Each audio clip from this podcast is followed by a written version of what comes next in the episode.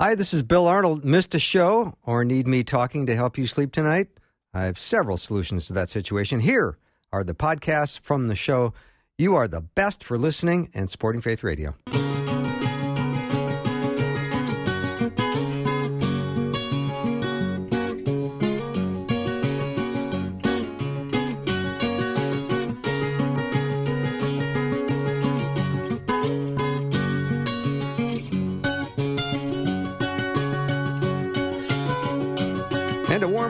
To Afternoons with me. I'm Bill Arnold, and I am very interested in what's going to happen in the next hour because every so often I just feel like I need to get uh, Dr. Matthew Barrett on the show because he's written a book called Simply Trinity The Unmanipulated Father, Son, and Spirit. And when it comes to the Trinity, uh, who struggles with that, right? I mean, nobody's confused when it comes to the Trinity. It's eh, everybody's got that figured out. All I know is when I get to heaven, I'm going to the information booth and saying, I'm signing up for the seminar on the Trinity because it seems so, uh, takes so much to think and comprehend that there's Father, Son, and Holy Spirit, uh, one God in three persons. And of course, that'll all be revealed in its uh, complete uh, entirety in glory. But for now, there are still some things I, I wonder about. And um, Dr. Matthew Barrett spent a lot of time thinking about this. So I'm glad to have him back on the program. Matthew, welcome back to the show. Thanks for having me back on. Uh, you know, you're you're very helpful, very helpful for me, and I, I think if I'm getting helped, I bet other people are too. Because when it comes to you know understanding the Trinity, um, you know, it's uh, it's a challenge for many. Well, you must be the only one. yeah.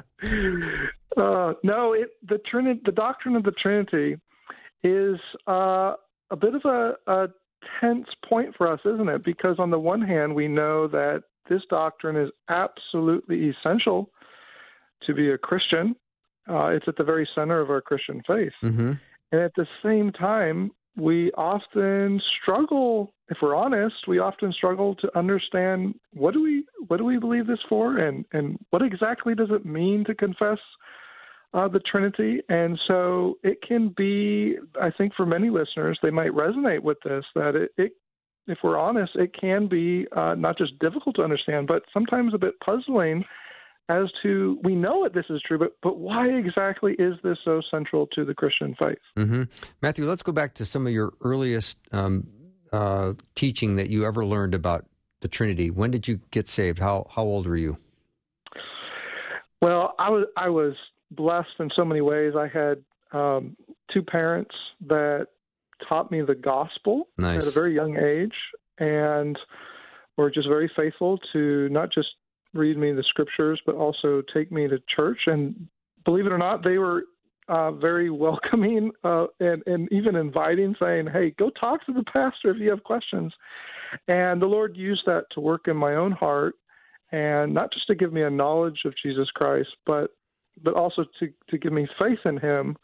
And uh, you know, this is very relevant for what we're talking about today because sometimes the Trinity can feel like well, that's something we just check off on our, our orthodoxy box to make sure we're not heretics. And, and that may be true, but actually, as I look back on my own salvation, I realize, well, when I came into contact with the gospel of Jesus Christ, I didn't even realize it, but I was also, my eyes were being open to that gospel in the way that it, it reveals the Trinity that, that saves us that we worship every Sunday morning. Mm-hmm. And so, all that to say, sometimes the Trinity can feel far away and difficult, but at the same time, the tr- we may know more about the Trinity than we think simply because it's revealed to us in the gospel itself. Mm-hmm. And thank goodness for the gospel and the way it teaches and trains us and equips us to know. I remember in my very early days of just being, you know, a kid going to church, and my my brain fills in little blanks. So I, you have your heavenly Father, right? Then you have Jesus because he's up on the cross. At, eh, eh, you know, at, in church, I see him hanging on the on the cross in church. And then there's the dove, the bird, right? Mm. That's the Holy Spirit.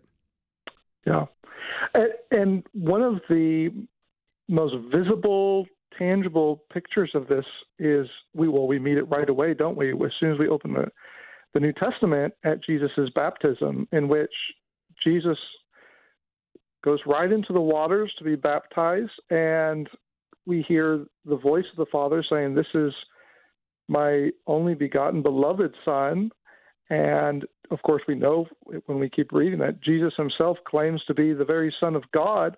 And then we also, just like you mentioned, the Holy Spirit descends. And so they saw this descent in the form of a dove just descend on Christ as, uh, just as the Old Testament prophets promised that he would be anointed uh, by the Holy Spirit.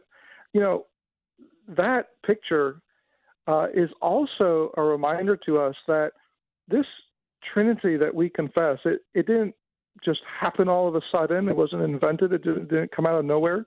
Uh, when Jesus uh, is baptized, for example, or when we refer to, say, um, Jesus being born of Mary or the incarnation at large, rather, as our eyes are drawn to this Trinity, uh, say, in the incarnation, it's meant to take us further to ask, well, if if this is who Jesus is, if this is what he is doing, where did he come from, and mm-hmm. and who who is he from? Not just what we see in the incarnation, but it, could he be right that he's the Son of God from all eternity, which then raises some really important doctrinal questions. Mm-hmm.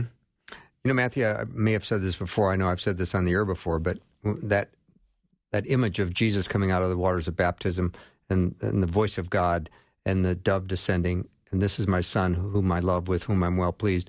And I think, boy, isn't that what every young man needs to hear from his father? Because if you hear those things, you're my son, I love you, I'm proud of you, you go out into the world in strength. Well, you know, the, baptism of Jesus, it, it really is a, a a, a, clear moment for us as Christians, isn't it? Um, because it, it, we have to ask the question: Who? What does it mean? Why? Why does Scripture use this language? All it's all over the place. I mean, John's Gospel is just filled with it, isn't it? This language of Father and Son. Now we have a, a real temptation at that point, and this is where my book, you know, uh, does bring the hammer down. Um, the temptation is we can start to think um, in terms of just a human society, as if you know the father is father and the son is son, just like you know any one of us are fathers and sons. But of course, we we know no, that can't be the case because we're separate people. Uh, you know, my, I have a dad, and I'm sure you do too, and and you know you're a son and I'm a son, but we're we're separate individuals. But as you mentioned, even as you opened up our our uh, discussion, uh, well, this is the one God we are talking about. And so, as the scriptures say, this is the Father and this is the Son, we're introduced to really important language in John's Gospel, uh, John 3:16, right? For for God so loved the world that He gave His only begotten Son. Well, what, what is that all about? Well, I think what John's trying to communicate here. This is actually how he begins his gospel. He's trying to say, well, the reason we call him son is because yes, he is a son and he has a father, but unlike us, unlike human sons and fathers, he is from this father or begotten from this father, but from all eternity. And we have to just admit right right away that completely defies uh, goodness our our own minds uh, because everything we experience is very temporal and limited and um, you know, I'm a father, and and then uh, I have a son, but you know, I will die one day. And there was once a, a point in which my son didn't even exist. But we we can't say that of the Trinity. He was always Father, and the Son was always Son. So this is why so many of the great church fathers said, well, from all of eternity, the Son was begotten from the Father, uh, but not in a way that makes the Son less in any sense, because all three persons of the Trinity are equal with one another. Mm-hmm. Matthew, I have a ton of questions for you, and um, a couple of minutes before we go to break. But in in your uh, book, Simply Trinity, the unmanipulated Father, Son, and Spirit, you do make a, a, kind of a shocking discovery, and you say that we've manipulated the Trinity, recreating the Father, Son, and Holy Spirit in our own image. we have distorted the Trinity to justify our countless social agendas. I would love for you to say more about that. Well, that really uh, captures the subtitle of the book, and you're exactly right. Um, this hit me really hard over the head. Uh, you know, as I, I'm a professor uh, as well as a pastor, and so I spent a lot of my time studying and, and researching. And as I was looking at just shelf after shelf of, of all the books I've read on the Trinity, I realized one book after another tended to use the Trinity to justify any number of social agendas, and it it got pretty wild. I, I must admit, um, everything, goodness, everything from in the 20th century trying to, you know, uh, add support for a certain political stance, uh, to gender debates in the, the late second half of the 20th century, um, and and it just the list just goes on. And what I realized is, wait a minute, could we actually be misusing the Trinity because we're actually defining the Trinity wrong to begin with? And so what I discovered is that yeah, we, we do have a tendency to do that. And in the in the 20th century, our tendency is to just assume that the Trinity is just a, a type of society like our society, in which you have different individuals who who get along with each other and cooperate with one another. And so, therefore, the Trinity can then be a, a paradigm for our society, and, and then in comes our agenda. But what we actually discover in Scripture is something very different. Um, rather than separate individuals with their their own uh, center of consciousness or will, uh, in, which you would you could get pretty close to the heresy called tritheism. Actually, Scripture tells us that Father, Son, and Spirit are the one God. Uh, to put this technically, uh, they hold in common the, the one undivided, indivisible divine essence, uh, so that there is no greater or lesser.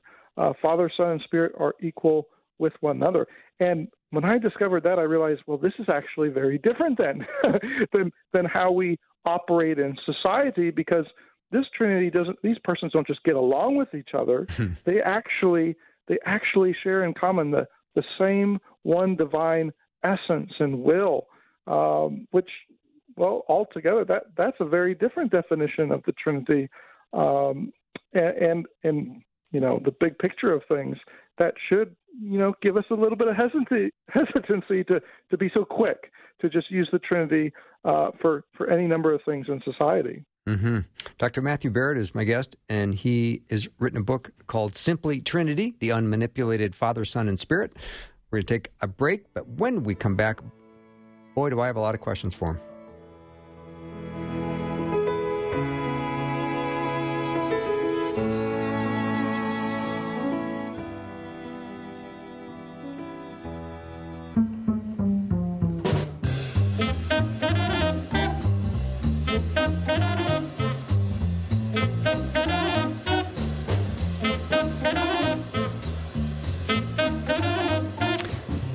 Back to the show. So glad to have Dr. Matthew Barrett as my guest. He's written a book called Simply Trinity, and it's uh, the unmanipulated Father, Son, and Spirit.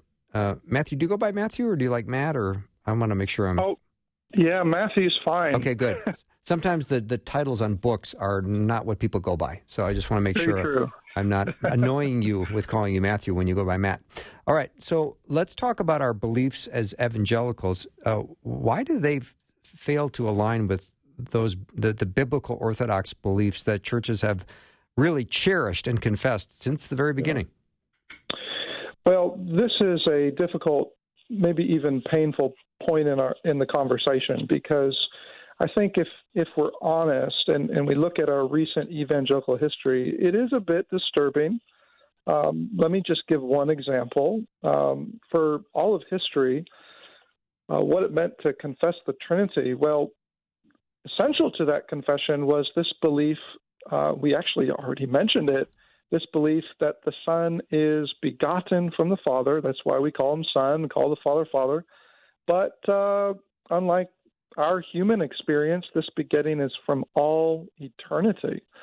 Uh, it's sometimes called eternal generation. And in the fourth century, uh, just a little dip into church history here, in the fourth century, there was a group, a heretical group called Arians, who actually challenged that that notion, and they said, no, there once was when the Son was not, and so they subordinated the Son. They made him less than the Father, and and he was not uh, even eternal with the Father, which means there was a time not only when the Son was not, but when the Father was not. Well, many uh, church fathers, maybe uh, some of our listeners have heard of them, individuals like Athanasius, uh, spent their lives uh, defending the doctrine of the Trinity in response. And um, uh, we could name so many of them here. Uh, sometimes you'll hear names like Gregory of Nyssa um, or Basil of Caesarea. But the point is that many of these church fathers spent their lives and to to articulate what we call the Nicene Creed. In other words, uh, many of these Arians were actually quoting Scripture. And so it would not do to simply quote scripture back at them. They they did, disagreed. So what did the church fathers have to do to actually ensure the church stayed faithful to the Trinity of Scripture?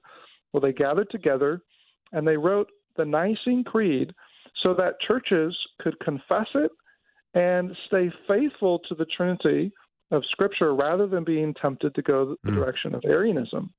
And one of the phrases in the Nicene Creed, it's at the very beginning, it confesses God the Father, and then it says, and we believe in one Lord Jesus Christ, the only begotten Son of God. There's that language from John's Gospel again.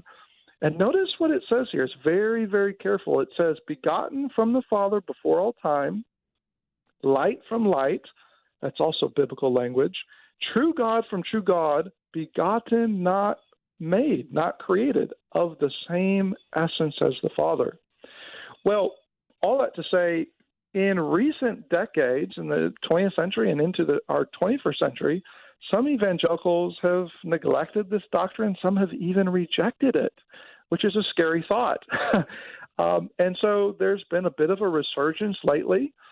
Part of the reason why I even wrote this book on the Trinity to say, you know what, um, we actually need to recover uh, this doctrine and with it a biblical and orthodox understanding of the Trinity so that we not only understand who Jesus is in the right way, but we also then can go about articulating the gospel, the Christian life, and even worship in the church in a way that's not heretical, but but actually faithful, uh, faithful to the scriptures and faithful to say the Nicene Creed. Mm-hmm. Speaking of Matthew's book, if if you are driving, you might want to get off on an exit right now because if you text the word book to 877 933 2484. Text the word book to 877 933 2484. I have, thanks to Matthew, four copies of his book to give away. So get in on the drawing and you can text the word book one more time 877 933 2484. There's going to be a lot of people excited about this. All right, Matthew, let's uh, start from a, like a, a, blank slate and let's say, how do we uh, encounter the Trinity in the gospel? Oh, I'm so glad you asked this question. Oh, good. Sometimes people don't, and uh, I always try to sneak it in there. Um, you may remember just from uh, you know not long ago when you asked me about you know how was I saved, and I talked about how my parents were faithful to teach me the gospel.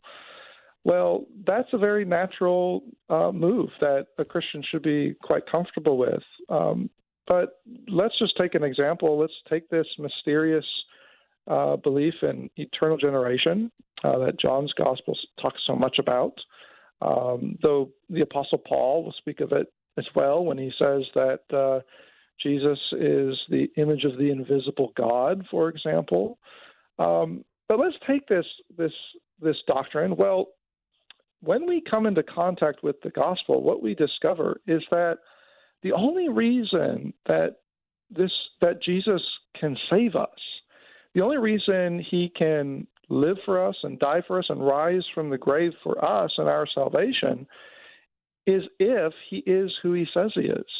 In other words, if he is not the Son of God, eternally begotten from the Father before all time, then he's actually not qualified nor capable to be sent by the Father to redeem us from our sins and and and give us eternal life.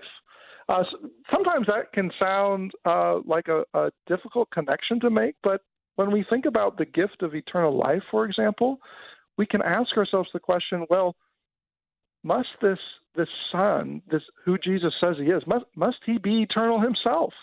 Must he be eternally from the Father? If if he's not, can he actually grant us the eternal, everlasting life that we need so much? I can't help but think of that uh, famous uh, hymn. Uh, maybe some of our listeners will remember this hymn from Christmas, uh, which was not too long ago. "Hark the herald angels oh, yes. sing." Uh, Charles Wesley wrote this hymn, and at one point he says he says in that hymn, and, and we sing it: "Hail the heaven-born Prince of Peace! Hail the Sun of Righteousness! Light and life to all he brings, risen with healing in his wings." And and at this point, you'll notice that Charles Wesley then says he was born to raise the sons of earth, born to give them second birth. Well, the only reason that he can give us a second birth is because, well, this same son was eternally born or begotten from the Father. And on that basis, we can have every assurance of our salvation. So interesting, and I can I can go down so many rabbit trails in my head when I start trying to think of the Trinity, because I've compartmentalized things throughout my life when I think about the Bible without fully understanding. For example, Matthew, when you think of Christ on the cross, and he said, "You know, my God, my God, why have you forsaken me?" Obviously, he's quoting Psalm 22 and hmm. fulfilling prophecy from the cross, which is fantastic. But was God the Father present or not present at the crucifixion? Well, this is a really good question as well, uh, because we could be tempted to say, well, I suppose there's a a split in the Trinity, as if uh, the Trinity dissolves at this point and is broken and ruptured. Um, that if that's true, that would be really devastating. I mean, that would be catastrophic for for our belief in the Trinity, um, and it would mean that the Trinity either ceases to exist or or falls apart on us at that point.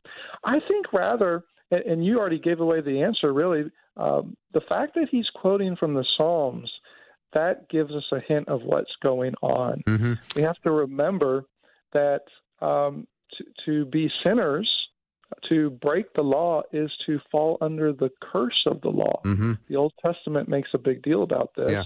Matthew, I have to interrupt only because uh, this has gotten to be too important to, to rush through. So let's just uh, wait till we get back from the break because this is a hard break that I have no control over. So when we come back, we can pick up this conversation because it is so interesting. Um, Dr. Um, uh, Matthew Barrett is my guest, and his book is Simply Trinity The Unmanipulated Father, Son, and Spirit. I have four copies to give away, so text the word book to 877 933 2484, and we will be right back.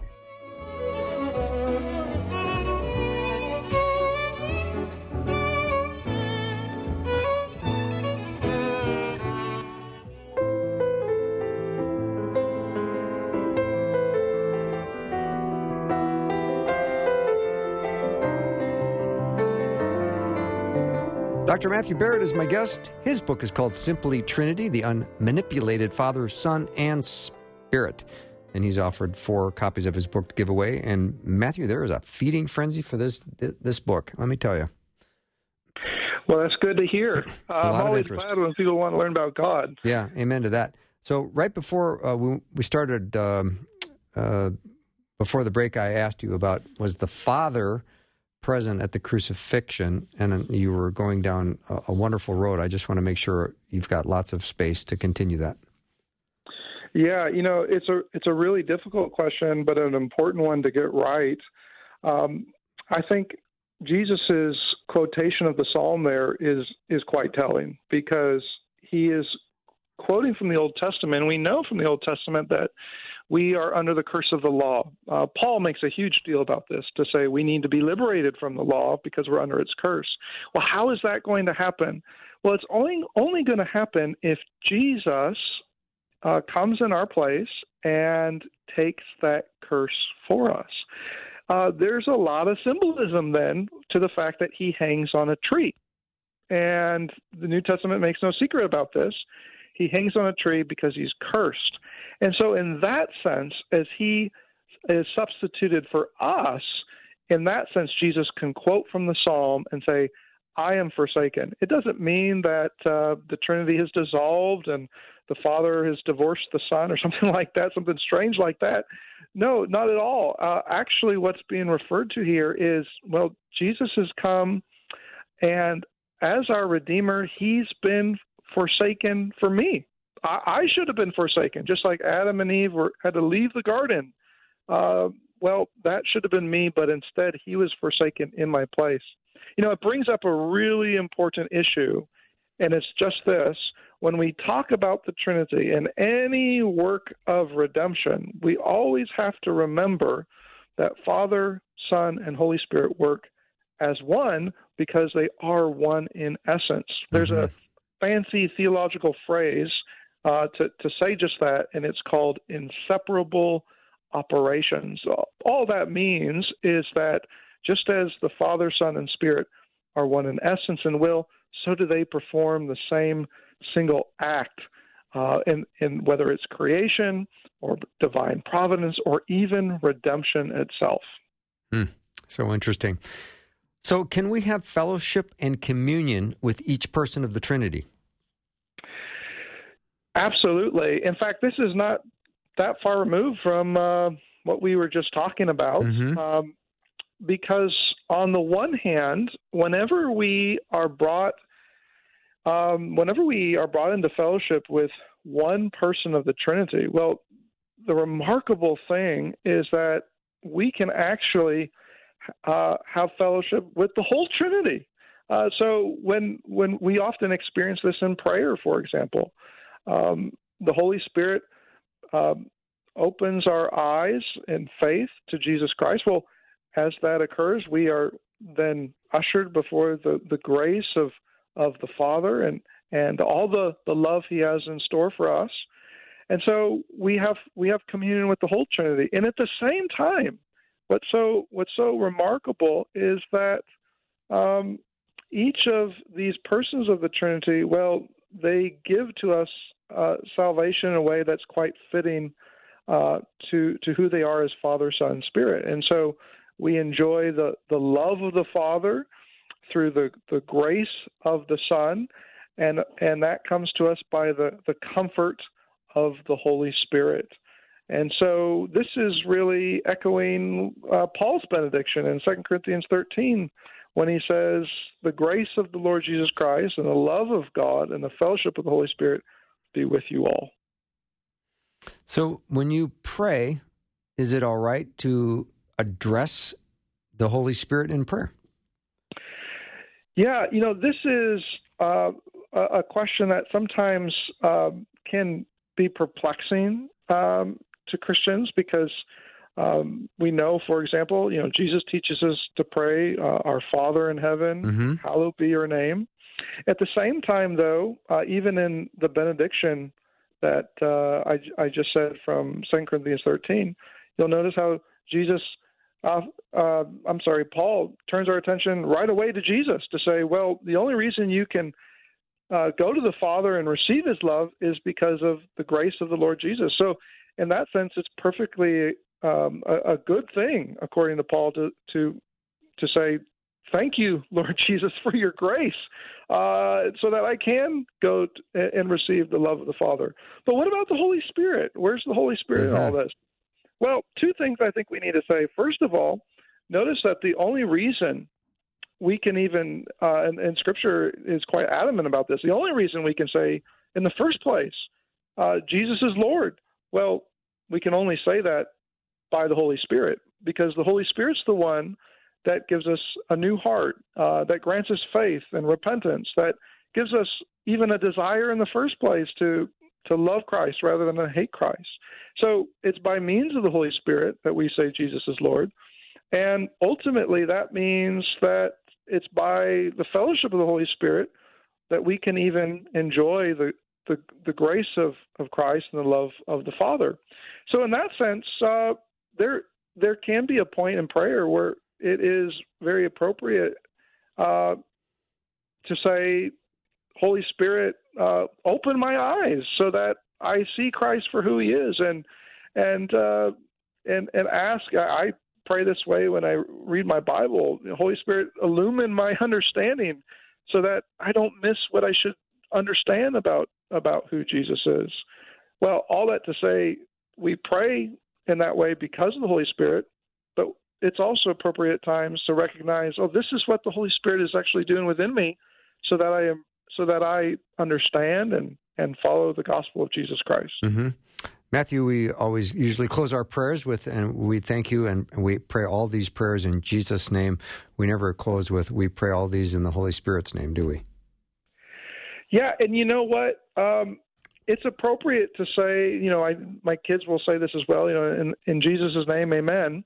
Um, that's appropriate because I think we're recognizing, uh, well, it's only uh, because Jesus is our mediator that we can we can dare to be so bold to to receive grace and and and the love that the Father has in store for us. And yet at the same time, we can tell our kids, you know what? The only reason you can even say in Jesus' name is because the Holy Spirit is with you now. The Holy Spirit's indwelling you and and giving you the faith to say, yeah, Jesus is my Lord. He is my Savior, and so I'm going I'm going to follow Him with that Amen. hmm I like that. Uh, a couple of questions have come in, Matthew. I, I know you you don't mind taking them. I would wouldn't imagine you'd mind. Can you please talk about the passage in John 17 where Jesus identifies the desired unity of believers with each other and with God as being the same unity as that between Jesus and the Father? Yeah, you know, this is a really uh, pivotal point in the gospel, isn't it? Because um, Jesus is building in his ministry uh, to the degree where he is trying to instruct the disciples.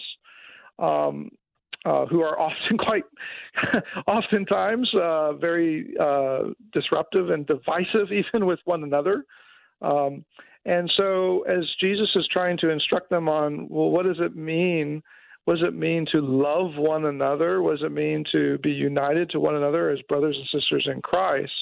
Um, it's appropriate at that point uh, for Jesus uh, to to to point them to the fact that uh, well, this is not coming out of of, of just nowhere. Uh, in fact, the very one who's giving them this instruction is one with the Father.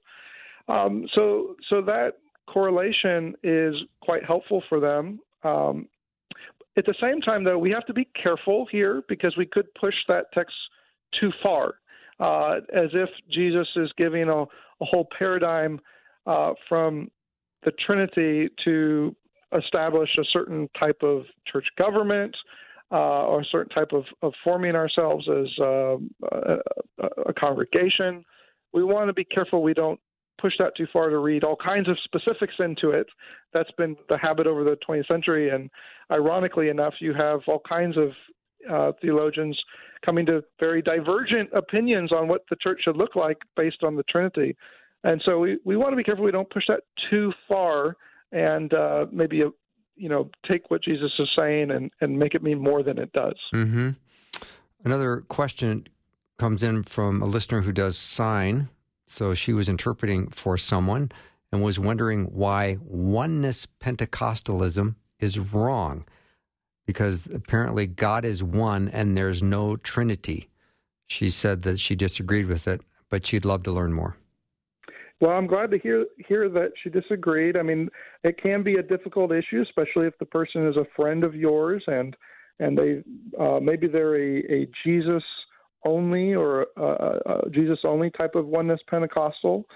Um, I think one of the uh, important things that, that you can do at that point is uh, remind your friend that yes, uh, Scripture does teach us that God is one. And at the same time, we have to ask ourselves, well, does Scripture give us reason to believe that this one God is is uh, three persons. In other words, uh, is this one God just merely changing or morphing or putting on three different masks that we call Father, Son, Spirit? Well, actually, Scripture seems to say something far more profound. Um, as as mysterious as it is for us to understand, um, there's not just you know three forms that God takes. Uh, rather, there's actually three distinct persons. And we saw this earlier with our language of Father and Son at Jesus' baptism. Um, but we also see it even at points when Jesus is talking about his unity with the Father. You think of John 5, for example. They're ready to stone Jesus because he is saying uh, that he is one with the Father. And yet at the same time, Jesus will turn right around and distinguish himself as a person to say uh, he's been sent from the Father.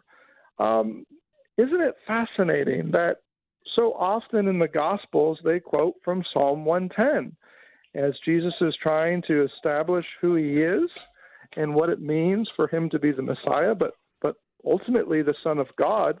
He says, "Well, what does David mean when he says the Lord says to my Lord?" In other words, Jesus' point here is that this is not David. There's actually two lords, and David's been given a, a first uh, first row seats, a front seat, uh, to to sort of listen in on the Trinity as these distinct persons, um, as he hears them speak to one another about what they're going to accomplish in redemption. Mm-hmm. All right, if you're just uh, getting out of your car because you got home, you're going to have to run into your house and turn on the radio because you're not going to want to miss my next question for uh, Matthew Barrett, which is in his book, he talks about the Trinity Dream Team. So the question I want to ask him is who is the most important player on that team and why? And his book is uh, entitled Simply Trinity, the Unmanipulated Father, Son, and Spirit.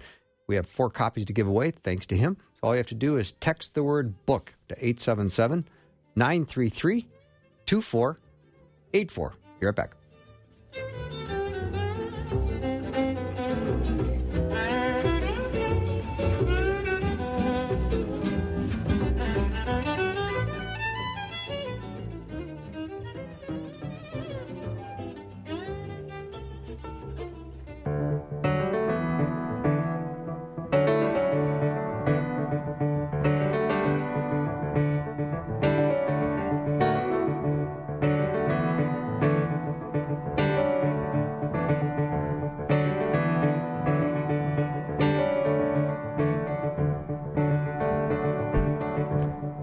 Glad to be with Dr. Matthew Barrett today. His book is Simply Trinity, the Unmanipulated Father, Son, and Spirit. And a lot of people are jumping in on the book drawing. We've got four copies. Text the word book to 877 933 2484. In his book, he uh, talks about the Trinity Dream Team and who was the most important player on the team and why. Matthew, go ahead.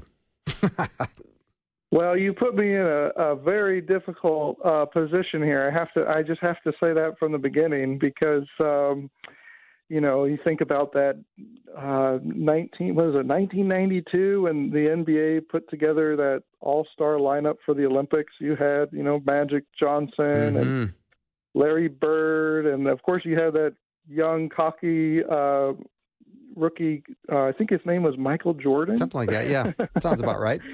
Oh, and so many others, right? You know, Charles Barkley and so many others. And so, you know, as I was writing uh, my book, Simply Trinity, it, it dawned on me, you know, it's it's not that if, if we're going to recover a very biblical and, and orthodox understanding of the Trinity today, um, if if we're going to actually um, you know, introduce this Trinity into our church again, right? So it affects everything from our preaching to our worship to even our prayers.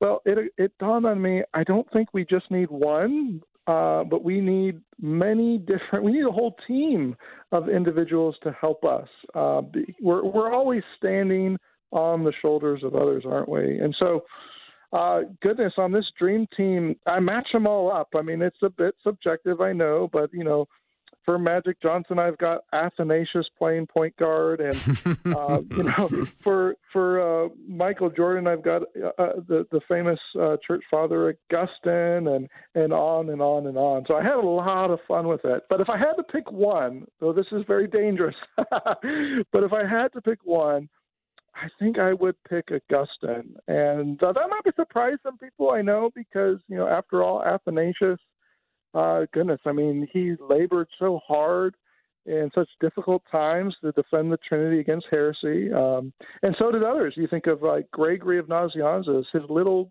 tiny book called "On God and Christ," and in such a short little book, he uh, just beautifully uh, explains the Trinity, but I say Augustine because uh, Augustine comes a little bit later, and he writes a a, a beef, beefy, uh, muscular book on the Trinity. It's simply called the Trinity. And Augustine shows himself not just to be a brilliant commentator on Scripture, but he also shows himself to be uh, just a profound theologian.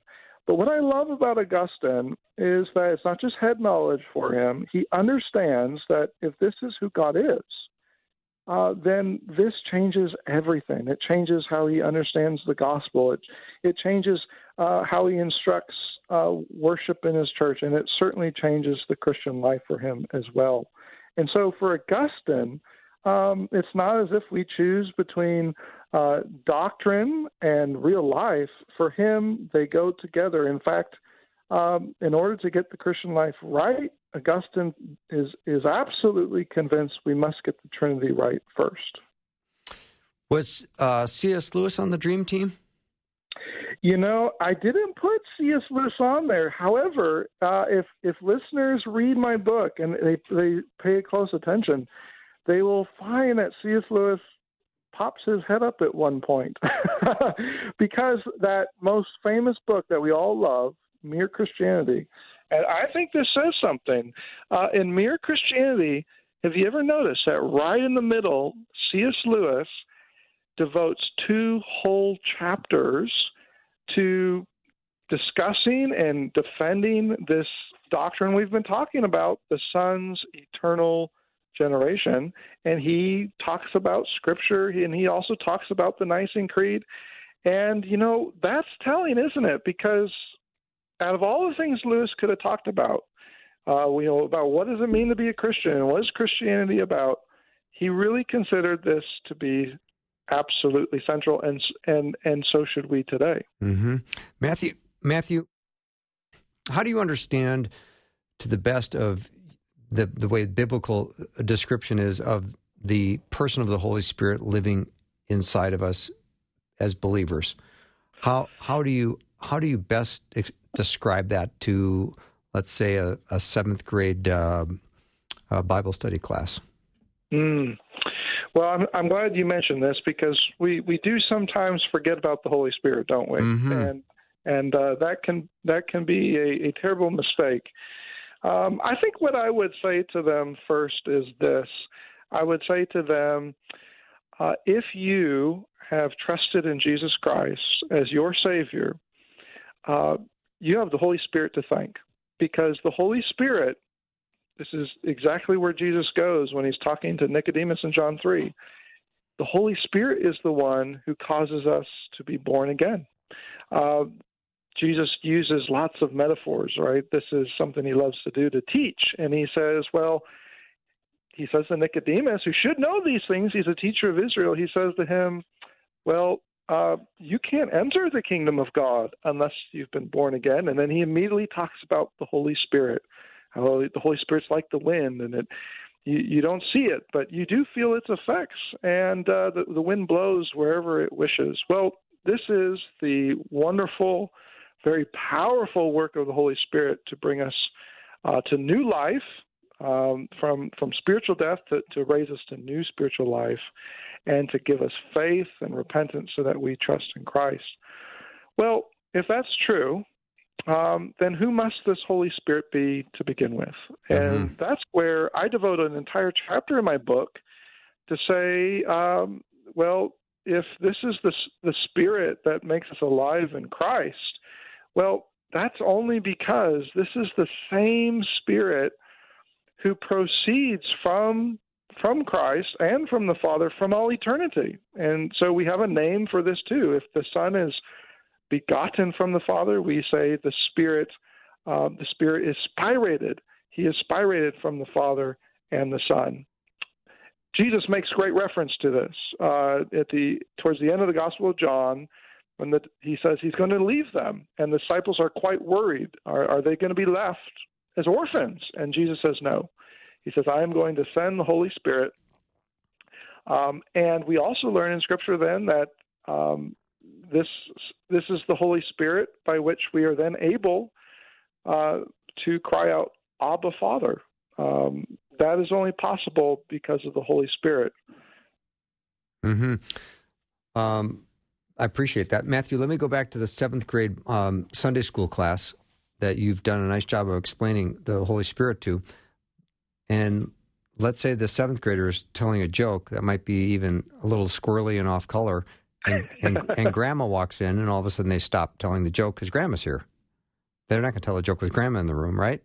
So the person of the Holy Spirit's living inside of you. So aren't you at some point forcing the person of the Holy Spirit to be sitting through every bad joke you listen to, everything you look at, at on the internet that you shouldn't, uh, every yeah. place you go that you might be wandering uh, off into sin, you are you are literally forcing the person of the Holy Spirit to go through that with you.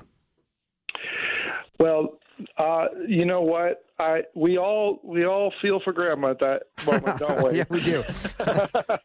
Poor grandma. Uh, but of course, it's probably because we've all been on the other side of that as well. Um, as uh, you know, jokes often go.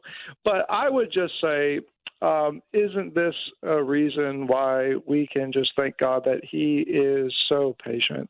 He is so patient with us. You know, in, in Scripture, it makes this unbelievable statement. It says that if you are in Christ Jesus, then you, God considers you uh, a temple of the Holy Spirit.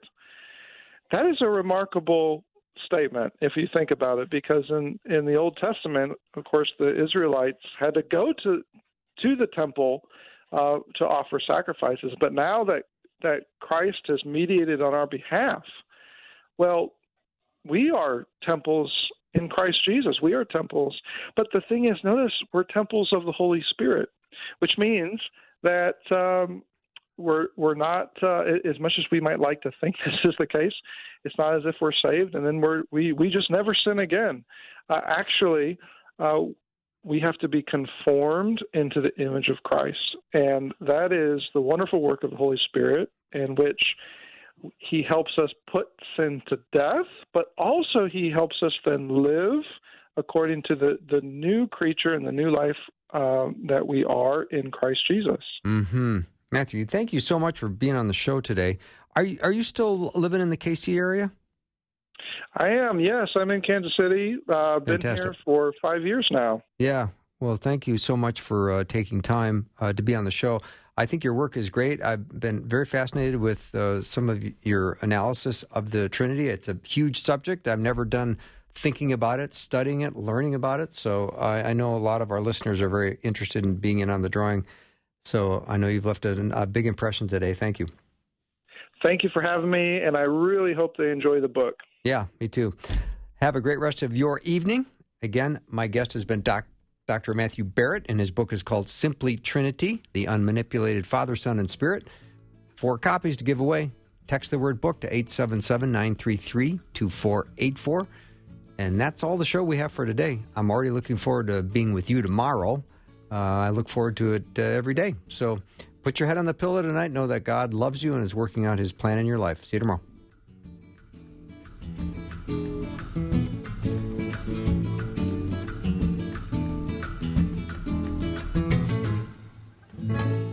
Thanks for listening. Programming like this is made available through your support.